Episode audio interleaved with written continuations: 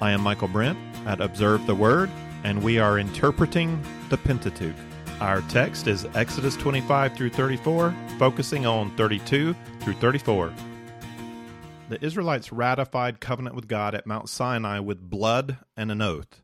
Exodus 24 7 to 8 records Then he took the book of the covenant and read it in the hearing of the people. And they said, All that the Lord has spoken we will do, and we will be obedient. So Moses took the blood and sprinkled it on the people and said, Behold, the blood of the covenant, which the Lord has made with you in accordance with all these words. This is the blood of oath and curse. If we break covenant with you, O God, sprinkle our blood as you have sprinkled the blood of these bulls. That's exactly what's going to happen.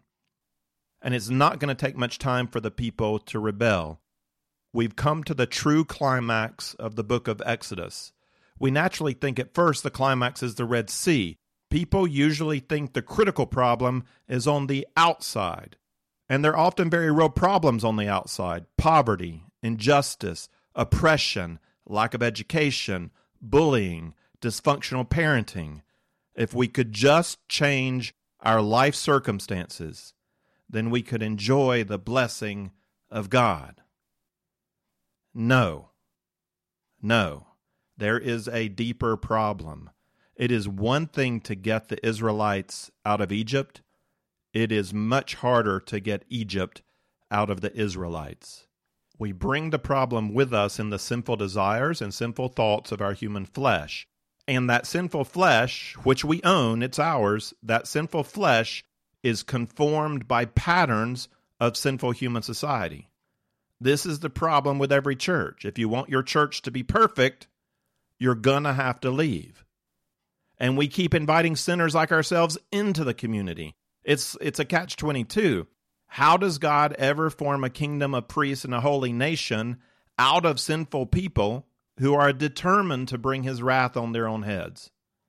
The incident of the golden calf is the true climax of Exodus the enemy within is deeper and more insidious than the enemy without.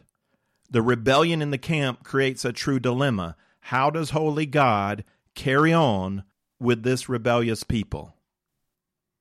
Before getting to that climatic dilemma, let's start with an overview of Moses' 40 days on the mountain. This is in Exodus 25 through 31. We left the Israelites in Exodus 24 gazing up at Mount Sinai, and to the eyes of the sons of Israel, the appearance of the glory of the Lord was like a consuming fire on the mountaintop. Moses has already received the basic stipulations of covenant, the Ten Commandments, and many general stipulations of covenant. These he wrote down and read out during the ratification ceremony. On this fifth trip up the mountain, Moses will receive the pattern for a tabernacle, a mobile temple for a mobile people.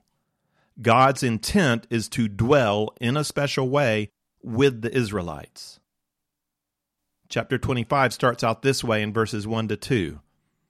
Then the Lord spoke to Moses, saying, Tell the sons of Israel to raise a contribution for me. From every man whose heart moves him, you shall raise my contribution. To build the tabernacle pattern given by God, Moses is going to require much wealth from the plunder the Israelites brought out from Egypt precious metals, gems, cloth, and wood. God does not demand these goods as his portion of the plunder, though that would certainly be fair. Instead, he tells Moses to raise it from every man whose heart moves him. Now, I know these are just a few little words in a much larger text, but it's a foreshadowing of the teaching that is to come. Deuteronomy is going to be very concerned with the heart obedience of the Israelites. So, while on one hand the covenant must operate as a strict legal code, to provide order and to minimize the effects of sin and corruption that occur in any human society, the covenant also operates on the hearts of the ones who believe to draw them into a deeper walk with God. He desires a heart response from the Israelites. More on that in Deuteronomy. With all the detail for the building of the tabernacle and its furnishings and the priestly garments, we might miss the central point of this section God intends to provide the Israelites a real sense of his presence among them. He said in 29:45 to 46, I will dwell among the sons of Israel and will be their God. They shall know that I am the Lord their God who brought them out of the land of Egypt, that I might dwell among them. I am the Lord their God. This is why we emphasize palace or temple as one of our six elements in our kingdom motif. It is a theological theme from Genesis all the way to Revelation. Adam and Eve experienced the presence of God in the garden, and there was a tree of life there and a river running through it. Revelation 21 22 gives us a similar vision, though it's in a city, the New Jerusalem, rather than in a garden. There's also a tree of life, also a river running through it, and the presence of God is among the people. That's the future vision of a new heaven and new earth.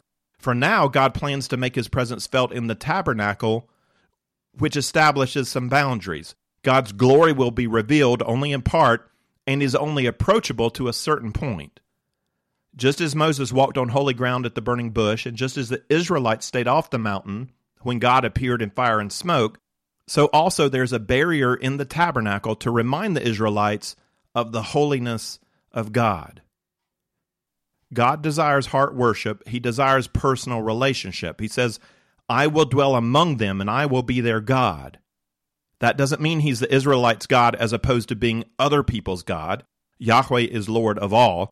But when we say, You are my God, we are expressing personal commitment to the Lord. This personal commitment includes personal relationship. And if we're not sure how personal that could have been for Old Covenant believers, the Psalms give us a glimpse into how some of them experienced relationship with Yahweh. They felt free to pour out every kind of positive and negative emotion that we can think of. There's an intimacy of relationship there that many New Covenant believers have never experienced. And yet, God does keep a boundary around His holiness that will not be removed by the ongoing symbolic sacrifices of atonement required in the Mosaic covenant. God will not remove the barrier to the Holy of Holies until after the one true sacrifice of atonement has been made by Jesus much in the future on the cross. So, in the tabernacle, we have something amazing and beautiful and personal, yet still communicating that there's a barrier between the holiness of God and the sinfulness of his people. If you can imagine the beauty of the finished product, and even more the experience of the presence of God dwelling in the finished product, then the reading about the tabernacle pattern takes on a sense of excitement. So imagine preparing a stage production or a wedding celebration or Christmas decorations. You know, if you are a creative type, that might come easier to you. I believe Moses was able to envision the rich fabrics and precious metals, all the colors of gold and scarlet and blue, to be fashioned by skilled artisans. Imagine the glorious presence of God in the tabernacle, casting light out through the fabric. You know, it must have been glorious in the colors, like r- rainbow light. You know, and there's this fresh smell of bread every day on the table of presence, and the continual release of aromatic incense all the senses are engaged. Exodus 28 2 instructs to make garments for the priest for glory and for beauty. The dressing of the priests is to reflect the one they serve, who is full of glory and beauty. On the mountaintop, Moses experiences this grand vision of God dwelling among a people who have received him as their own. In his arms, Moses holds the two tablets of testimony, tablets of stone written by the finger of God. But before he goes down, God warns him he is not going to like what he finds at his return. Moses' experience with God on the mountain is very different from the people's experience in the camp. Exodus 32 1 through 6. Now, when the people saw that Moses delayed to come down from the mountain, the people assembled about Aaron and said to him, Come, make us a God who will go before us. As for this Moses, the man who brought us up from the land of Egypt, we don't know what has become of him. Aaron said to them, Tear off the gold rings which are in the ears of your wives, your sons, and your daughters, and bring them to me. Then all the people tore off the gold rings which were in their ears and brought them to Aaron. He took this from their hand and fashioned it with a graving tool, and made it into a molten calf. And they said, This is your God, O Israel, who brought you up from the land of Egypt. Now, when Aaron saw this, he built an altar before it. And Aaron made a proclamation and said, Tomorrow shall be a feast to the Lord. So the next day they rose early and offered burnt offerings and brought peace offerings. And the people sat down to eat and drink and rose up to play. As Moses experiences the beauty and goodness and truth of God in the plans he has for the people, the Israelites, in their impatience and faithlessness, degrade God into a form designed by the minds of men. They had experienced firsthand the otherness of God, the mystery and holiness of God. He told them that he intentionally revealed the fearfulness of his might so that they would not sin. And yet the pull of Egypt in their sinful flesh overcame their experience with God, overcame their oath to obey all that he has commanded. So they fashioned an idol and called it Yahweh. One thing that stands out to me here is how strongly our conception of God is molded by our social upbringing. The people had grown up in a culture full of idols. Every people group around them understood the gods to dwell in the physical forms of statues made in the shapes of people and animals. And we don't have a record of how faithful the Jews were or were not in their worship of Yahweh while in Egypt. We do have reason to doubt. In Leviticus 17, Moses is going to have to address again a problem of idolatry. Joshua gives us some insight into the Egypt experience when he expresses his doubts about the faithfulness of the second generation. So, after the conquest of the land, he will say this is part of his final charge. This is Joshua 24 14 to 16. Now, therefore, fear the Lord and serve him in sincerity and truth, and put away the gods which your fathers served beyond the river and in Egypt, and serve the Lord. If it is disagreeable in your sight to serve the Lord, choose for yourselves today whom you will serve, whether the gods which your fathers served which were beyond the river, or the gods of the Amorites in whose land you are living. But as for me and my house, we will serve the Lord. He says that your fathers served the gods beyond the river and the gods in Egypt. The gods beyond the river are the gods of Mesopotamia. Whenever the Old Covenant just mentions the river without much context, it means the Euphrates River. And apparently, Abraham's family served Mesopotamian gods before Abraham responded to the call of Yahweh. But then Joshua also indicates that during their 400 years in Egypt, the fathers had been unfaithful, worshiping gods in Egypt. Now he's afraid they're going to do the same in Canaan wherever they go, they end up worshiping the gods prominent in that present society. It was the logic of the times. You can have your far off creator, God Yahweh, no problem. But to worship him truly, for him to be your God and dwell among you as a people, to experience the power of his blessing in life and war, he must be with you as an idol. That's simply the way religion works. To do it any other way is ridiculous. You're not going to get results. And on top of that, you're going to need more gods than one. The creator God's too busy with big things to care about whether you have a child or whether your crops do well or whether your shop succeeds or whether you overcome your personal enemy. There are other gods for that. Other ways to get pregnant, to bring rain, to be financially successful, to get back at those who deserve it. Pleasure, control, security, identity, the gods can give you these things. It's hard in our day to connect with the emotional and intellectual pull that the idol had on Israel. And yet, we have our own concept of what makes worship right and true. Last week, I went into an Orthodox church in Serbia. Men and women came in and bowed to the icons, the images of Jesus, Mary, and the saints. There was a strong, pleasant smell of incense, and there was no seating. You know, it's quite foreign to me there was only this open area before the screen behind which priests conduct the services. I think it's the closest to Old Testament worship I've experienced. I can imagine an Orthodox person entering a simple Protestant church. I don't think they'd know what to do. And the worship would feel strange, it would feel off, incorrect. This feeling also exists among Protestants. In some sense, you've had this feeling You've gone into place where it doesn't seem like people can be worshiping here. It's off. You know, how do you worship from the heart to slow organ music? Or How do you truly worship without organ music and theologically rich hymns? How can you worship when there's a band on stage? How can you worship without a band on stage? How can you worship without moving? You're just standing, you're just sitting. Well, how can you worship with all the distraction of movement, all the hand raising and clapping, and everybody doing something different? And when we grow up in a religious community, we develop a feel for true worship, and it's developed out of our experiences. And the Israelites had a feel for right worship, and it required an idol. But this isn't just about worship, it's about how you go about living life. Like what gives you identity, what gives you power, what gives you security, what gives you pleasure.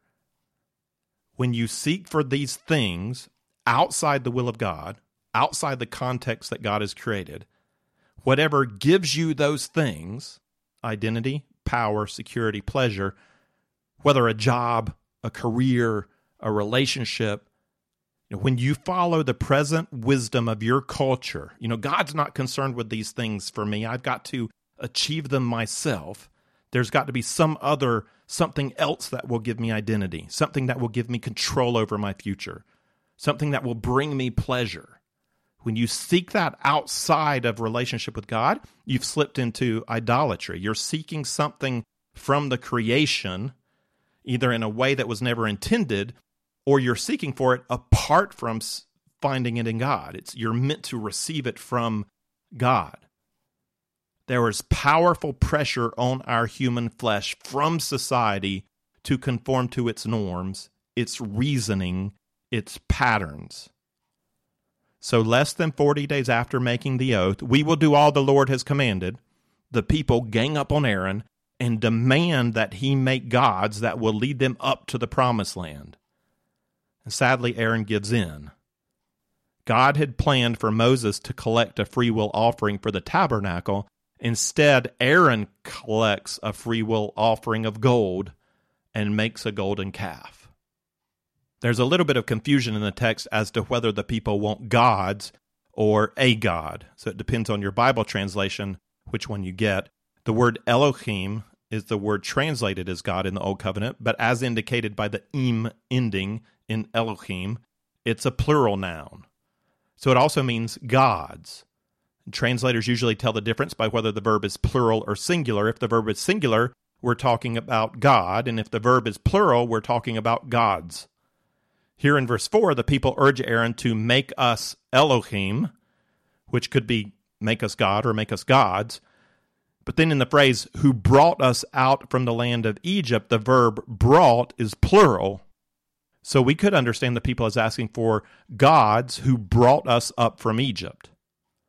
But then Aaron makes one gold calf and tells the people in verse 5 that they would have a feast to Yahweh before the idol. So I think probably the people are asking for an idol of Yahweh, but along with that, a host of gods. The, the, the King of Kings, the, the main God, the creator God, is surrounded by other gods. So they're both asking for an idol of Yahweh and the gods that go with him. So the Israelites have likely broken the first three commands all at once here. The first command is, You shall have no other gods before me. This means you shall have God only as your God. It also means you shall not have a pantheon.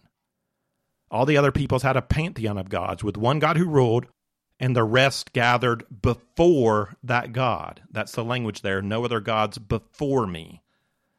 The Israelites are not rejecting Yahweh in their minds when they ask for gods or they ask for the idol. You know, they could set Yahweh up in the center and ask for gods around him. So they are breaking the first command. The second commandment is, You shall not make for yourself an idol or any likeness of what is in heaven above, or on the earth beneath, or in the water under the earth.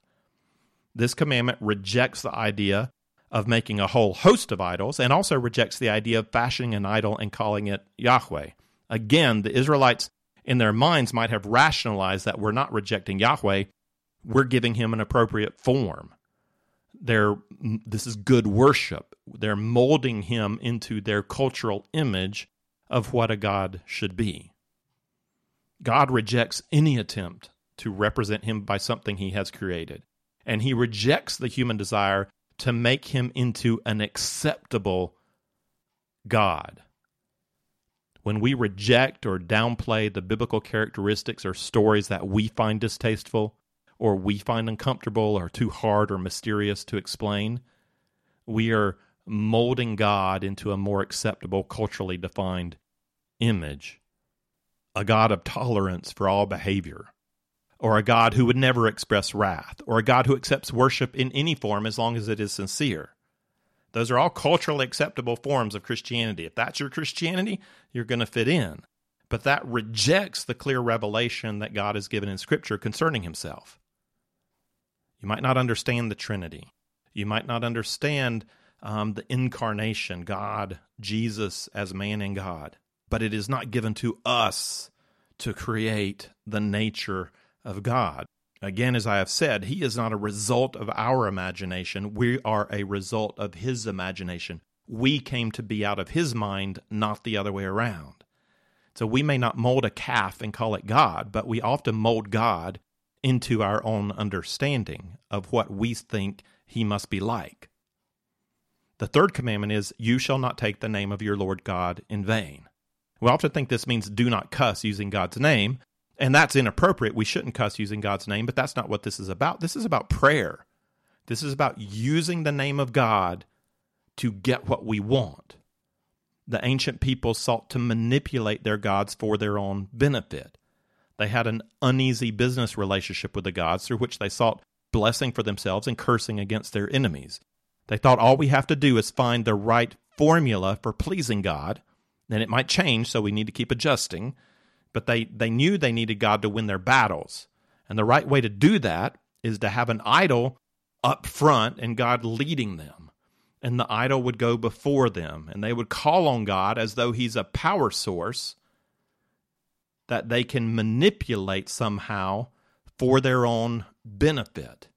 That's taking the name of God in vain. When we pray in the name of Jesus, thinking that that somehow gives us power or control, then we are using magic to manipulate the creator of the universe. Prayer is a request. Prayer is a relationship. Prayer is a trusting of God where we offer up but we accept his answer no matter what. It's we we don't manipulate or control him. The Israelites have made Yahweh into a form that they think they can manipulate into winning their battles for them. Instead of trusting in faith that God goes before them, they will physically carry God before them as a source of power. in calling for the molding of an idol, the people have rejected God's own revelation of himself, choosing instead to go with a culturally defined revelation of what a truly powerful and honorable God should look like. This is a God everybody can get behind, a God for the whole society, a God that can be manipulated for blessing and power, which means, in fact, this is no longer God. Most of the rest of chapter 32 and 33 record interactions between God and Moses concerning this sinful treachery of the people. We'll start with God's initial judgment, and this comes in verses 7 through 10. Then the Lord spoke to Moses Go down at once, for your people, whom you brought up from the land of Egypt, have corrupted themselves. They have quickly turned aside from the way which I commanded them. They have made for themselves a molten calf, and have worshipped it, and have sacrificed to it, and said, This is your God, O Israel, who brought you up from the land of Egypt. The Lord said to Moses, I have seen this people, and behold, they are an obstinate people. Now then, let me alone, that my anger may burn against them and that I may destroy them, and I will make of you a great nation. This is the just judgment of the great King, who is also holy God. The people have rejected his self revelation, breaking the first three basic commandments of the covenant. They do not have the excuse of misunderstanding. God revealed himself in fire and smoke, speaking out the commandments himself. The law was clear, they promised to obey it on an oath of blood, and they have clearly broken it. They have neither feared his holiness nor shown gratitude for his gracious redemption. Uh, verse 10 connects together the story of the burning bush and the story of Mount Sinai with this phrase Let me alone that my anger may burn against them. The holiness of God burned on the bush, and God burned on the mountain. At the burning bush, God's anger burned against Moses the fourth time he refused God's command. Now God's anger burns against the Israelites. After hearing this judgment, Moses responds to God as a mediator, making intercession for the people. This is verses 11 through 14. Then Moses entreated the Lord his God and said, O Lord, why does your anger burn against your people, whom you've brought out from the land of Egypt with great power and a mighty hand? Why should the Egyptians speak, saying, With evil intent he brought them out to kill them in the mountains and to destroy them from the face of the earth? Turn from your burning anger and change your mind about doing harm to your people. Remember Abraham, Isaac, and Israel, your servants, to whom you swore by yourself and said to them, I will multiply your descendants as the stars of the heaven, and all this land which I have spoken I will give to your descendants, and they shall inherit it forever. So the Lord changed his mind about the harm which he said he would do to his people. Notice how Moses intercedes. He doesn't plead on the basis of the people's goodness. Oh, they're basically good, God, forgive them. He doesn't make excuses to lessen the seriousness of their crimes. He doesn't make promises to God about future behavior or ritual or how they can pay God back. Moses bases his intercession on the glory of God. He doesn't want the Egyptians to have something about which to speak ill of God. And Moses also bases his plea on the promises that God made to Abraham. It's intercession based on the glory of God and on the word of God. And then we have this incredible statement so the Lord changed his mind about what he said he would do. The Lord changed his mind. You know, how does the one who is the same yesterday, today, and forever change his mind? Is that what prayer is? Making good enough of an argument to convince God that he's wrong? Did Moses out argue God? No, there's something else going on here. And this is what I think is going on. This is an example of how God draws a person into experience with Him in order to change that person. This is one of the main functions of prayer. We pray in order to see things the way God sees things. We lift up our requests and we put them before God so that lifting our eyes to Him, we might see as He sees and be changed. There's similarity in God's command to Abraham that he sacrifice Isaac. God at that moment drew Abraham up into his heart to experience the sacrifice that one day would be made by God's son. Abraham that had this experience of the character and the mind and the heart of God. I believe God's drawing Moses up into the tension of his own heart here. God is both just and loving, which leads to both wrath and compassion.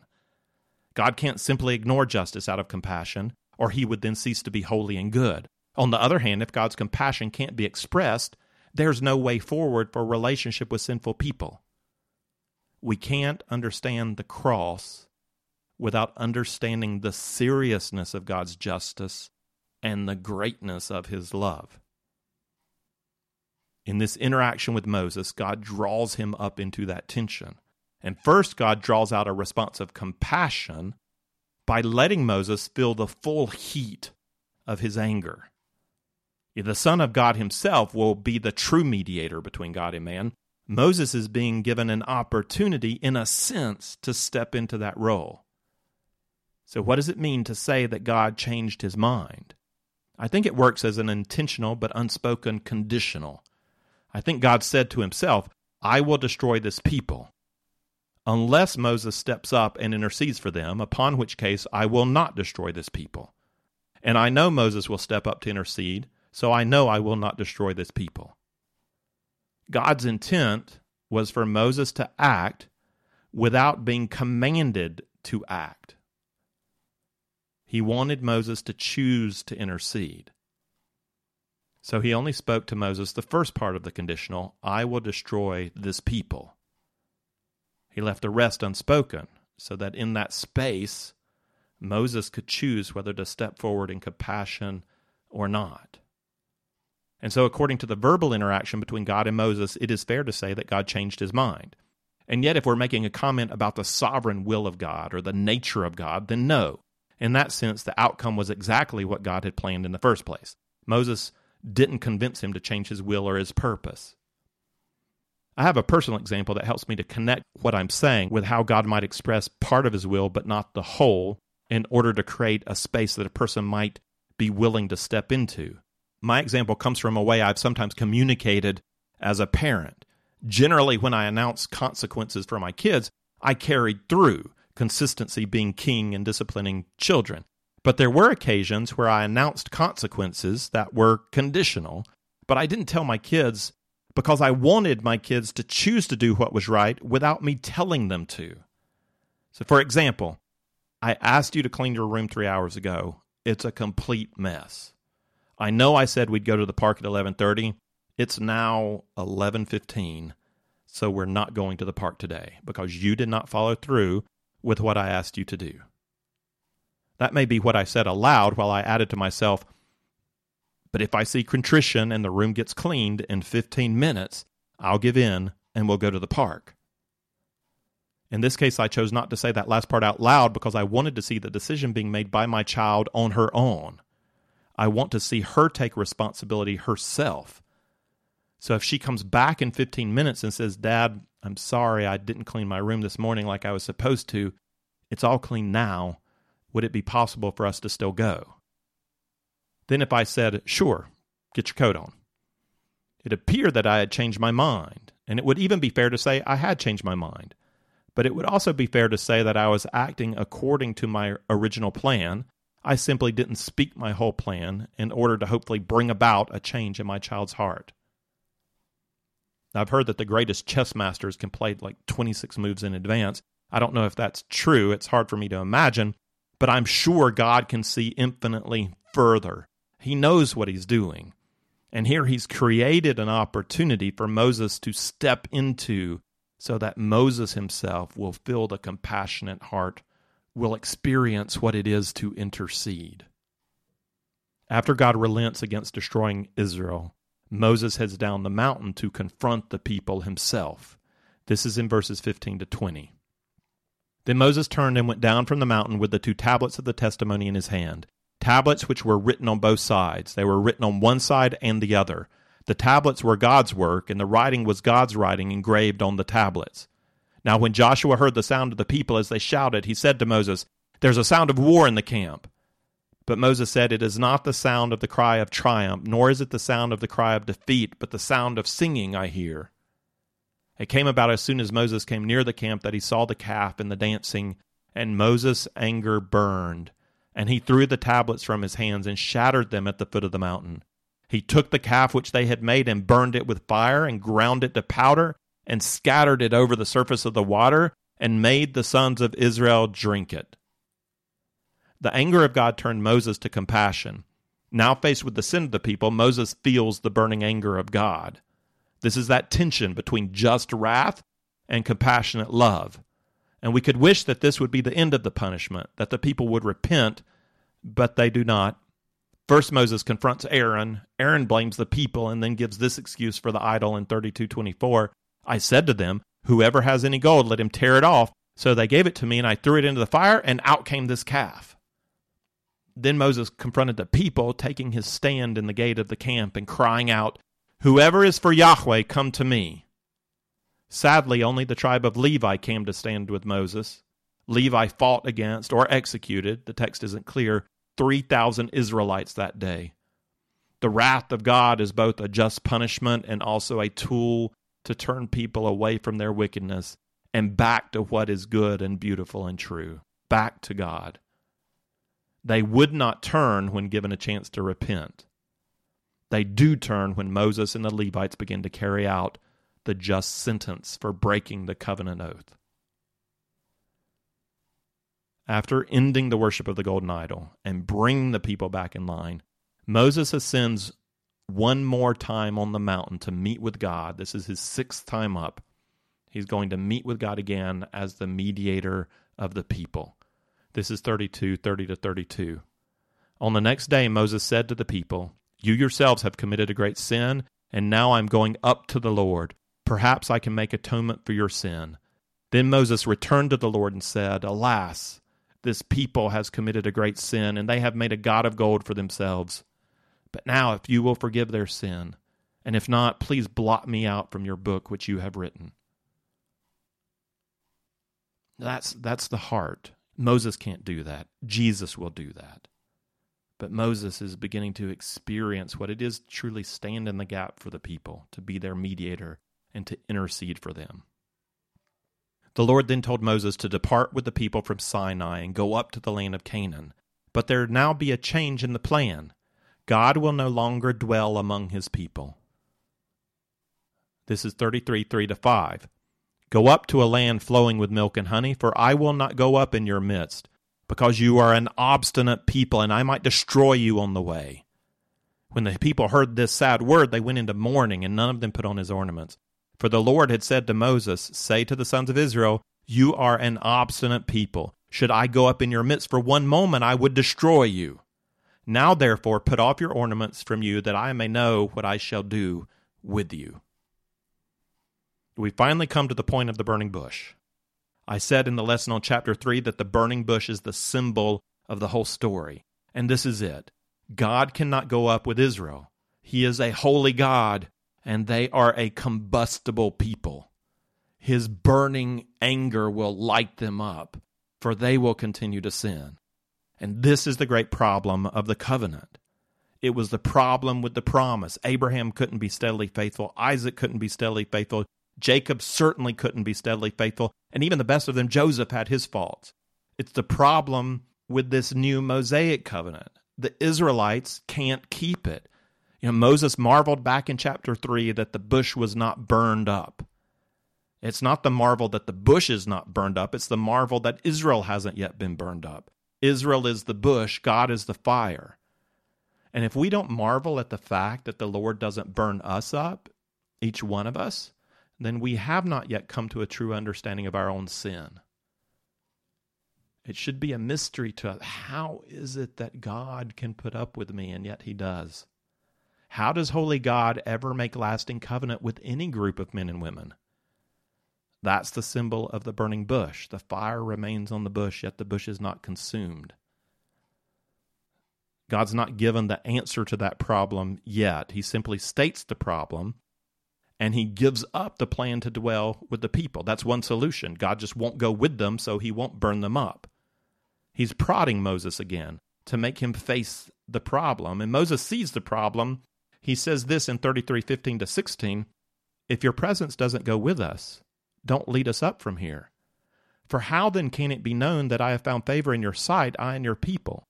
Is it not by your going with us, so that we, I and your people, may be distinguished from all the other people who are upon the face of the earth?